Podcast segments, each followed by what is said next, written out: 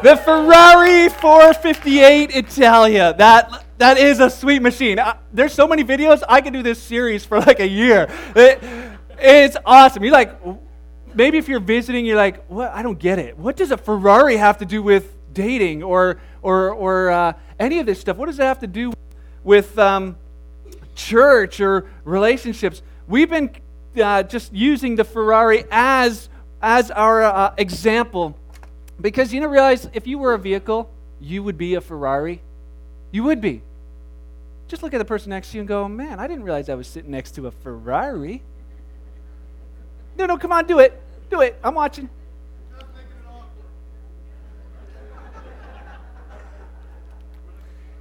You know what, though? A lot of times I think we need to realize that. We need to realize and see that there's incredible value, incredible potential, very unique, uh, handcrafted quality sitting next to you. You and, we got to believe that about ourselves as well. That, that we are Ferraris, and God wants us to have Ferrari level relationships. He doesn't want you to have like you know minivan or you know hoopty little falling apart piece of junker car relationships. He says when you look at it, He wants it to look like uh, some of that some of that video.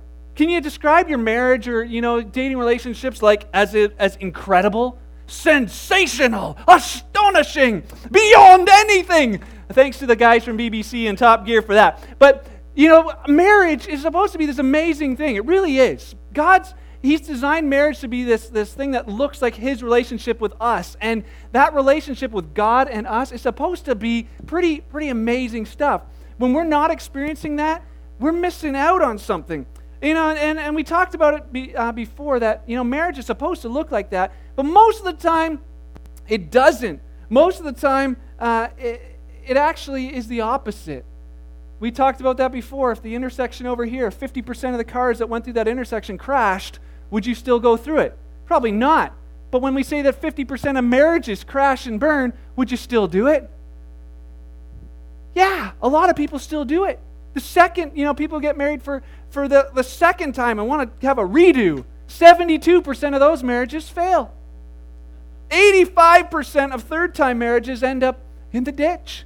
Because you know what? We're not getting better just by experience. We're not learning uh, how to do this thing called spouse selection right. And so that's why we're talking about it. You know, there's all kinds of dating websites, there's experts, there's, there's shows, there's, there's all kinds of things out there, movies, songs. And yet, with all of that, we still have these kind of relationships, relational wreckage.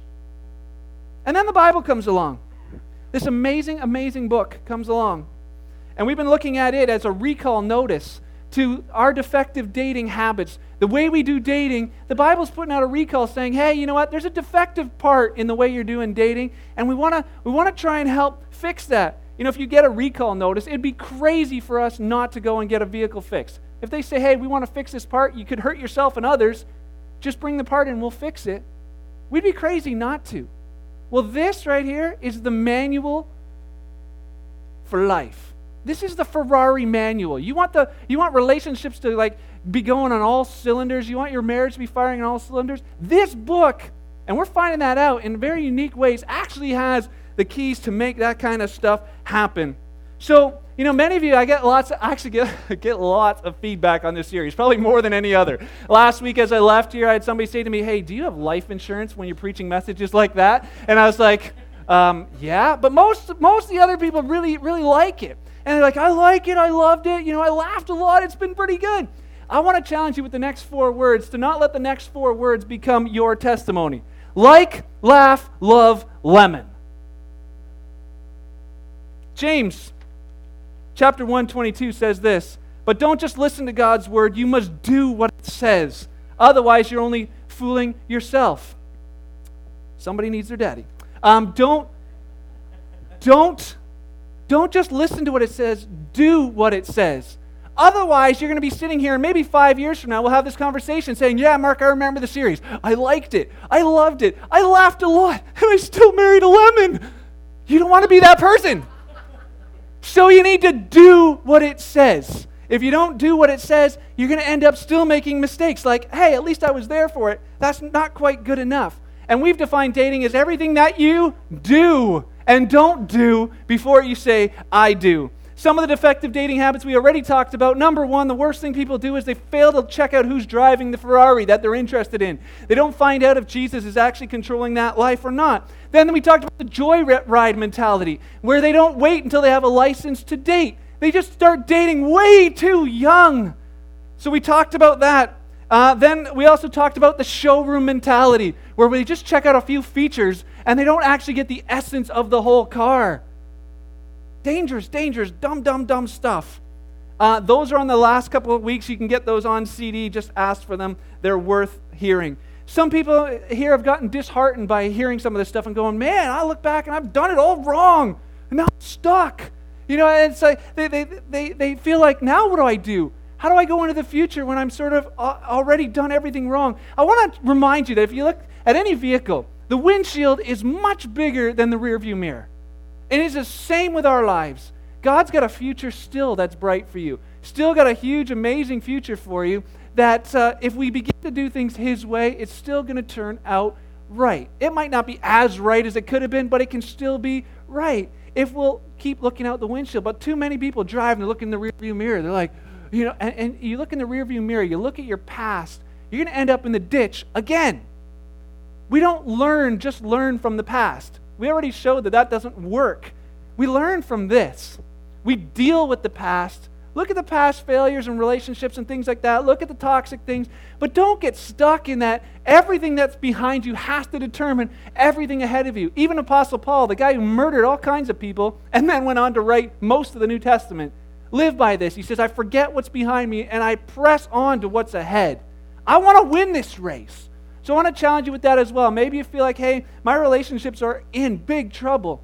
Challenge you to say, hey, let's I'm going to look at the past. I'm going to deal with the stuff as I need to, but I'm believing God still for a great future. Parents and grandparents, you might think, hey, I'm already married, but this is as much for you as it is for our singles. The greatest thing you can do is help your kids find Christ. The next greatest thing you can do is help them to figure out how to find the right person to marry and spend the rest of their lives with. And the way they do that is they watch you. They're watching you drive. They're watching how you, you know, if you're letting Jesus drive, they're watching how you do things. You know, it's weird, but there's parents who say things like this Well, I'm just going to let my children decide for themselves, you know, about marriage and about religion and, and about sex. I'm going to let them decide for themselves. Are we nuts? Our, our kids need our help figuring these things out. You, you don't go and say to your kids, Hey, I'm just going to let you decide if you want to clean your room today.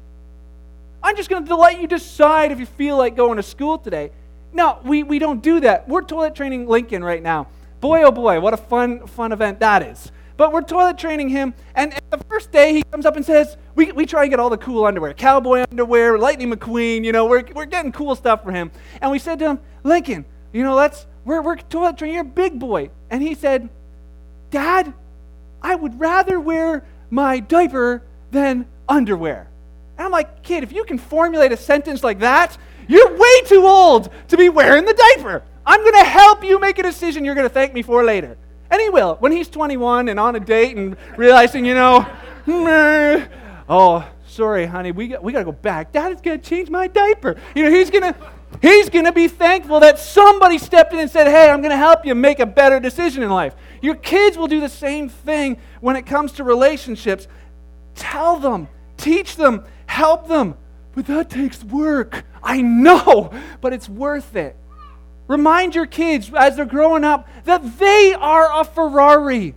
Let them know how amazing they are, how valuable they are. Too often we don't say enough of these things. And guess what? They all have that void on the inside that I want somebody to like me. I want somebody to love me. Uh, th- there's a need that begins forming there. But if they can find that need filled in Jesus, they're not going to try and fill it with a boyfriend. If dads, if you take your, your daughters on dates and begin to, to meet that, that, that um, emotional and, and relationship needs as it's in its early stages, they'll learn how to pick a right guy down the road. Your kids will marry someone like you, they'll communicate like you, they'll reconcile like you, they'll consider and go to church like you, they'll handle money like you. They're watching you. So important. Defective daters uh, do some different things. We talked about last week about two kinds of love mentioned in the Bible there's eros love. That's like the hormone, chemical driven, you know, jump in the back seat of the car, vroom, vroom, kind of love. It's fun. But there's another kind of love mentioned in the Bible as well. It's called agape. It's about commitment. It's about being uncon- uh, loving, unconditional, faithful, the God kind of love. And you need both in marriage. You need that vroom, vroom attraction, but you need something else as well, and that's that commitment type of love. And you need them in the right order.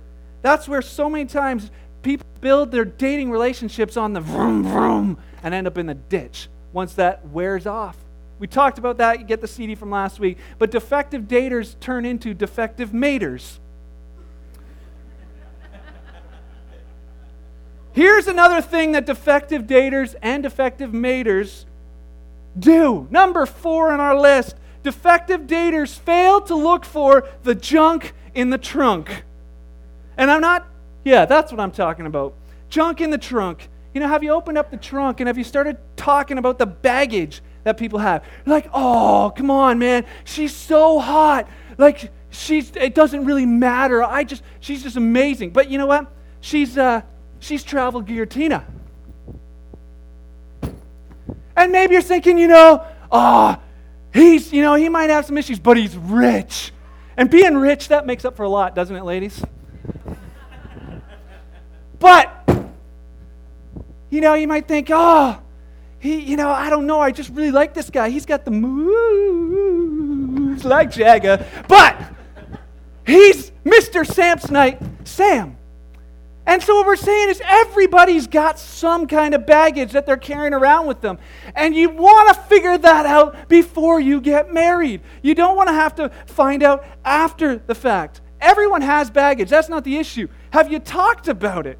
Because you know what? Too many people, they jump in the back seat before they check out the trunk. They, they, they, they have sex before they get married, and then once they do that, they, they never want to leave the back seat, so they never get around to checking that out until, you know, nine, 12 months into marriage. But you want to open some of these bags and take a look at what's inside. Number one bag you want to open is the family bag. The family bag holds so much uh, weight and power in people's lives. It does. It's where self esteem was formed in their family. Values, character, the way that they communicate was formed with this, with this bag. You start asking questions. Did this person come from a divorced home? Because they're gonna think about marriage a certain way. Are, are, do they have overbearing parents? Is he still a mama's boy? Is he an only child? You want to talk about this stuff. Is he one of those people who's going to feed the in laws all the information about your marriage? And then you're going to have a miserable life with them too. Are they running away from their family and that's why they're marrying you? You want to talk about this stuff beforehand so you know what you got yourself into after the fog clears off the windows and you look out and like, whoa, who are these people? What did I marry into? Talk about that stuff before. Number two, the temperament bag. Find out how this person is wired. How do they just naturally, normally think? Because that doesn't change. You know, at first she's like, oh, she's so spontaneous. I just love her so much. I never know what she's going to do. She's just so fun, fun, fun, fun. And then after you get married, a little while down the road, you're like, oh, she drives me crazy. Ooh, ooh, ooh. Oh, she is so irresponsible. I never know what she's going to say. I never know when she's going to embarrass me. I never know what she's going to spend. She's always late for everything. And it begins to drive you nuts. But if you had figured out that's the way she was wired before you married her, it's a whole lot easier to live with that later. How is she wired? The guys, oh, he's so organized. I just love it. He's so orderly. He takes charge. He's goal oriented and he works really hard. I, I just love that about him. And then after married, it's like it drives you nuts because everything is on a schedule. You're like, come on, we got to schedule romance. We got to make love 2.3 times a week. Come on, where's the creativity? Everything is in order. He takes control, now becomes, it's all about him. He controls everything his way or the highway. He works so hard, turns into all he does is work, work, work. And then for fun, he works. This is so boring. How is he wired? Because too often we don't figure that out beforehand and then we hate it after. We talked about that. Opposites attract and then they attack. You want to know what's in that bag. Third one, the conflict bag. And it's a big one. And it's full of lots of little ones. The conflict bag. How does this person fight? Oh, we don't fight. We love each other. We're so in love. People in love don't fight. How does they how do they handle conflict? Because here's a wake-up call for you. Every single marriage has conflict. Can I get an amen? Amen. amen. And most marriages have the same kinds of conflict. They fight about the same kind of things. How does that person handle conflict? Maybe they handle it terrorist style. They come out guns blazing, they're blowing up everything. One little thing happens and boom! you what? You left the cap off the toothpaste. Unbelievable. For them, their way of thinking in conflict is that the loudest guy wins. Uh huh. The loudest guy wins. That's not a very fun, fun way to, to fight. But maybe that's the way they're wired. And if that's the way it's, it's going to be, you want to know that beforehand. Maybe they handle it Hewitt style. They just give you the silent treatment, the cold shoulder. They just ice you out. You know, it's like, honey, what's wrong? Nothing. No, no, no, really. I can tell by your face. I must have said or done something stupid. What's wrong? Nothing. Okay, good. I'm glad it's nothing. You idiot! Of course it's something. Okay, what is it? Nothing. I'm fine. Really? Fine. Just don't talk to me. Fine. When she says she's fine, that means you're an idiot if you believe it. But what if they deal with that? What happens when those two people marry each other? How are you? Fine. No, you're not! No, you're not! Guess what? Most conflicts don't get resolved that way. Maybe it's Tupperware style the way they deal with it. You know? It's like they take something you did, they put it away, and they stick it in the fridge. It's like, yeah, you come come home on Christmas and you find something from Thanksgiving, you open it up, like, whoa, whoa, whoa, what was that? And this is how they deal with conflict. They just put it away, put it away, put it away. You're happily married for two years, and all of a sudden, you know, you say one thing wrong, and boom! From the honeymoon till now, they got stuff. You want to know that. And guess what? You got to date them for a while to find out if it's Tupperware style. You got to date for a while to figure that out. Maybe it's flu style. Flu style is not a fun one. Flu style, they just they, they gurgle and they get more and more angry until finally they just explode. And blah, they just puke all over you. They they blame you for everything. They blame everyone else for everything. Everything is somebody else's problem and fault. Mostly you. And after they're done puking, they feel great. They feel a whole lot better, but you're left to clean up the mess every single time. You want to know this stuff before you get married. And guess where you don't figure this stuff out? In the back seat. You figure this out when you go around and check out the junk in the trunk. See, I'll tell you something. All conflict in marriage is a result of PMS.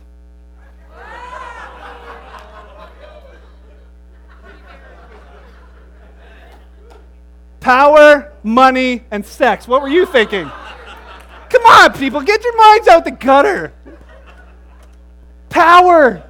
We talked about this a few weeks ago. Do they have authority issues? Or is he an umbrella fella? Or is he just one of those guys who, who has issues with everybody in authority? You know, people are the same in value, but different in function. Men and women have different functions. And if they don't understand that, you're going to have some trouble. Men, they use power and they tend to dominate. Women use power and tend to manipulate. Yeah, you're the head, but I'll be the neck. I got something you want if you've got something I want. You know, they will, they will use things to manipulate when they, when they don't understand authority. You want to know that stuff beforehand. Money. Free spender. Woo, let's go shopping. We did yesterday. Yeah, let's go shopping. Versus the saver. Hey, there's a penny. Woo. I bet you I can make hmm, 0.05% interest over 10, 15 years. That's going to be two pennies. Don't you touch my pennies. You can have these two people, and they usually end up marrying each other. His money, her money, our money, God's money. They have a whole different idea of what's a good deal.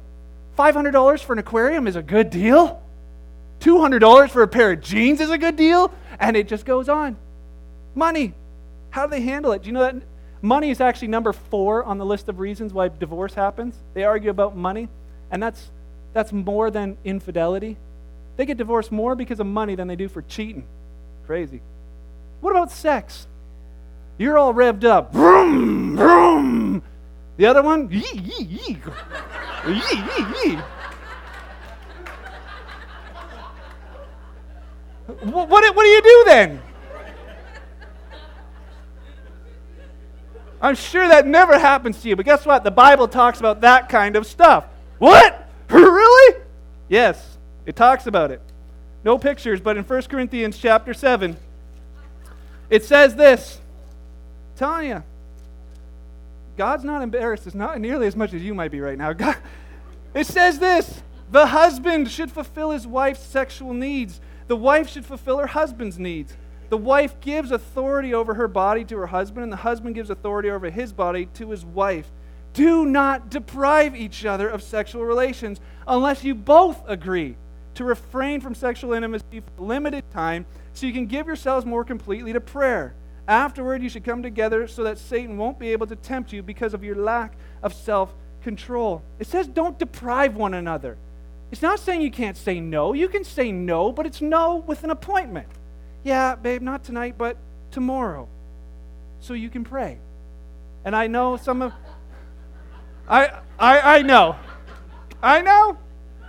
But it's saying don't it's married couples, you got to have sex regularly. I'm just saying. Because otherwise you give the enemy you give the enemy a foothold in your life if you're like putting your spouse on a sexual diet. You're not going to like what happens from that. And I'm sorry if I just gave some of the spouses another excuse. Honey, got a headache? No, but I'm going to pray tonight, you know? you know, we got to get the sex thing right in marriage because it's amazing and it's supposed to be. You know what? Vroom, vroom works a whole lot better in marriage when it's under agape principles, when it's understanding that agape is others focused. Husbands, it's your job to fulfill her needs for romance. That's your job.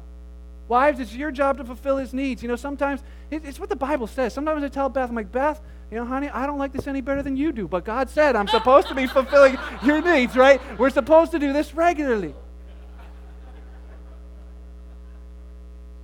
Our culture makes sex out to be something it isn't. They talk about it as being, you know, casual. Oh, it's harmless. Everybody's doing it. It's all about you. As long as you feel good about it, it's all good. Wrong, wrong, wrong, wrong, wrong. They never tell you the price you pay for that kind. But then the church is on the other side. We, we make sex this taboo subject. Don't, don't talk about that in church. It's dirty. It's unmentionable. We're not going to talk about it. Well, I'm so tired of doing marriage counseling with people who who have so many issues that could just be cleared up if they realize that God invented it. He's not embarrassed about it. He knows the best way for sex to happen in your lives, and it's in a committed marriage. So we need to be talking about this kind of stuff. God didn't say don't do it, He actually says the opposite do it. Do it a lot, but wait until you say, I do. We talked about that before. The enemy's greatest objective is to keep, you know, uh, or to keep married or unmarried people in bed as much as possible and married people out of bed as much as possible. I, I want Kingsway to be the opposite. I don't want testimonies next Sunday, but I want to be the opposite. Number five thing defective daters do is they ignore dashboard warning lights. You know those warning lights that come on in your car? They tell you that something is wrong with your vehicle. Our cars are pretty smart. They actually, you know, they're telling us what's wrong. And if you watch the person you're dating long enough, they will begin to tell you some of the things that are wrong in your life in their lives and they're just little they're little things but guess what those little warning lights indicate potentially huge problems i, I know a guy he had the engine light going on in his truck all the time and he's like oh i'm so frustrated with it and i, I would drive his truck periodically then one day and i knew about this engine light and i'd tell him yeah the engine light's going yeah yeah yeah that engine light that engine light well then one day i got into the vehicle and there's a piece of electrical black electrical tape over the engine light He just didn't want to see it anymore. But how many of you know that's craziness? You drive a vehicle around with the engine light on, just ignore it. But we do that dating. The low fuel light comes on in my vehicle a lot. You know, I get in the van, oh man, there it is again. Beth thinks it's illegal for women to pump gas in this country. So I, I, have to go and fill up this gas tank all the time. But how crazy am I if I just decide I'm just going to keep on driving, see how far it'll go? No, I got to make sure that if the light is going, it's telling me there's a problem. What are some of the lights that we ignore? The character light. Number one, the character. How do you ignore the character light that's going off in the person you're interested in? Number one, you jump in the back seat. The best way to ignore that is to start having sex before marriage. And sex is fun. It is. Otherwise, we wouldn't do it. So I understand the temptation that's there. But God doesn't say no. He just says wait. Wait until you're a covenant relationship. Covenant relationship, meaning married. Doesn't mean wait until you find the person you think you're going to marry. Doesn't wait mean wait until you're engaged or wait until a week before marriage or wait until the day before marriage. Wait until you're married. There is no other option. That's it. That's straight straight set there. It's you know because he understands something. Sex is so powerful. It's so multifaceted. It's spirit, soul and body connecting together.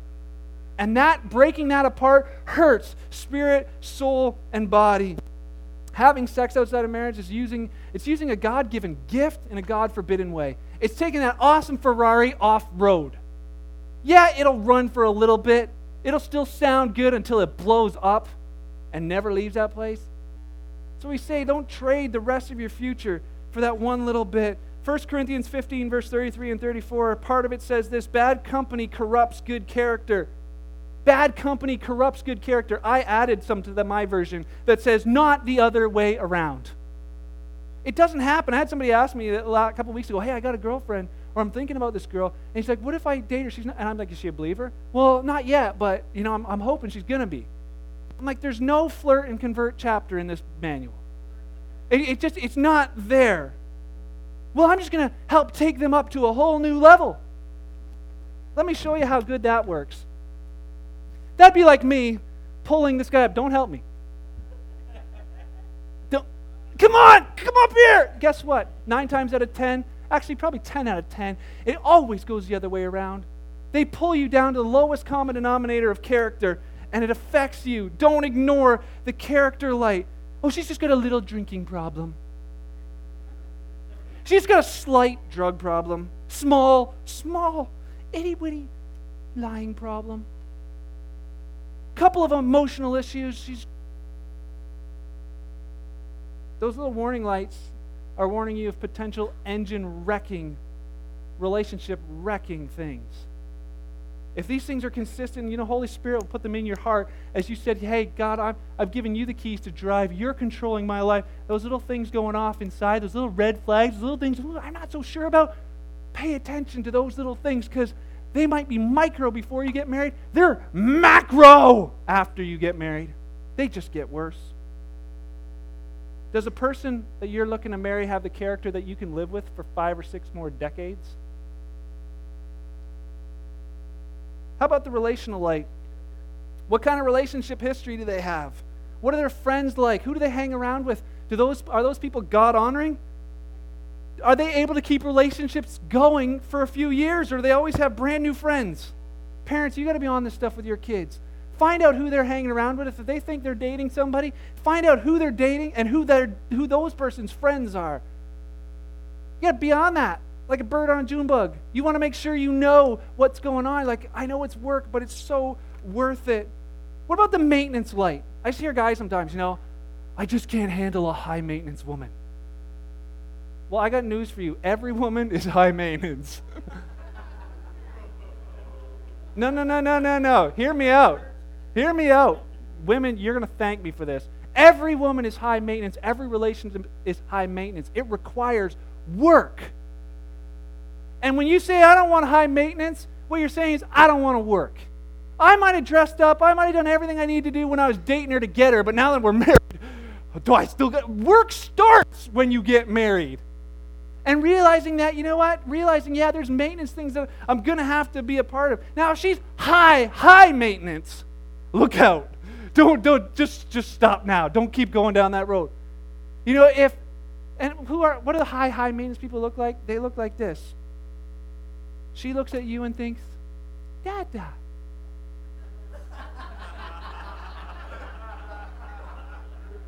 he looks at you and thinks, Mama. She's your wife, not your mama. And if, if, if you marry somebody who thinks you're going to be the mama, means you're going to be cleaning up after him, cooking everything for him, doing everything for him, and, and he's going to be take, take, take, take, take, and take some more. Because that's what moms are great at doing. That sucks being married to someone like that. That kind of high maintenance you don't want. Maybe they're very needy. Maybe they're always phoning you, hey, where are you at? And it's not because they're concerned and want to just hang out with you. They're, they think you're doing something. It's Like, where? Somebody knocking? Oh, good. Where, where, where are you at? You know, if, they, if they're like phoning every 15, 20 minutes, if they're tracking your iPhone with this app, you know, whatever, find my phone, if they're, if they're, they're always concerned, that's just going to get worse. What about the church light? What? Church? What do you mean? That's important? Everything to do with church is so important. Church isn't the building or it's the family, though. And what are you doing uh, with, this, with this person as far as their church life goes? Do they, do they, are they regularly attending somewhere? Are they connected somewhere? Are they serving somewhere? Or are they just church hop? You know, there's one of the things where for singles, that's Christian bar hopping, is just go from church to church to church, find out what the next one has to offer. They never ever get really connected in a place. It's so our lives are meant to be wrapped around this family and what he wants for us individually and our immediate families and this family. Our lives, not just Sunday mornings, but our lives.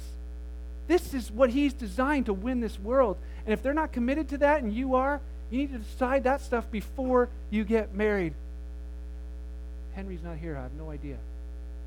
Rats. How is this possible? All right, I'm going to go real quick. You got five minutes?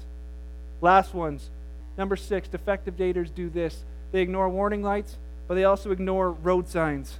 This first road sign I want to show you is for all the singles out there that are thinking about dating or in a dating relationship. Slow. I know it just makes you want to cheer, right? yeah! Go slow and get to know. Go slow, slow, slow, and get to know them. You know, oh, I've dated them for another month. Good. That's another month that you get to find out what their character is like. Find out if they've got junk in the trunk. Find out who's driving their car. Find out these important things. The next one is a little bit tougher, and maybe you need some courage if you feel like you're seeing this sign in your relationship. Stop. J- just stop. If you're married, this sign is not for you, okay? This if you're dating and you've seen that they've got all kinds of these things going on in their life, and you just feel like, whoa, red flag, red flag, red flag, red sign, red sign. Stop, stop, stop. Don't roll through the stop sign. That's how people get killed. Don't keep going and say, oh, it'll just get better after we get married. It won't. Stop. Oh, you have no idea how far I'm in. I don't care if you're getting married next Saturday. If it's one of these relationships, stop now. Just stop you will, it might not feel better right away. Down the road, you will saved yourself. Stop. Third one, yield. Yield for. I, I just, I like the, even the way that sign is designed. Just kind of pointing out, God, I yield to you.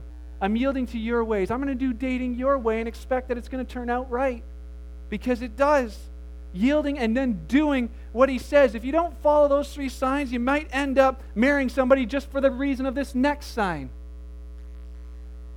And those curves are nice, but they don't last. Those curves are dangerous. Don't get stuck marrying somebody just because of the curves. Proverbs 15 22 says this plans go wrong for lack of advice. Many advisors bring success. Not just this one course, this one series, but this one time that we're looking at this kind of stuff. Get yourself some resources on dating. Buy the book, Rating Your Dating While Waiting for Mating, and read through it. Get some things on, on marriage. You know what? It's not it's so important. Seek biblical counsel, not just a counselor, not somebody who's like going to say, I was somebody this morning, the couple said, when we got married, we asked our pastor, hey, what about sex? How does that work? We know how it works, but how does it work right? You know, and, and he says, oh, turned bright red and said, let's talk about your processional. You want somebody who's going to talk to you about the things that, that matter to you. You want somebody who's going to say, hey, this is what the Word says. It's got to be somebody that says what the Word says. And then, you know what? Get biblical counsel after you get married. We spend all kinds of money and time trying to get good at things that we don't need to be good at. Golf. We don't really need to be good at golf. I mean, it's good if you are, but some, some have natural talent. They don't need to spend any money.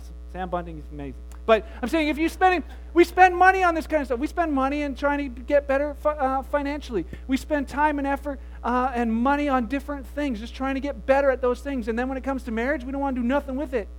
But it says invest time and money in your marriage. Every marriage needs marriage maintenance. Take our marriage course when it comes around. Not because you've got such a bad marriage, because you're smart and said, hey, I know I want to invest in my marriage to make it even better.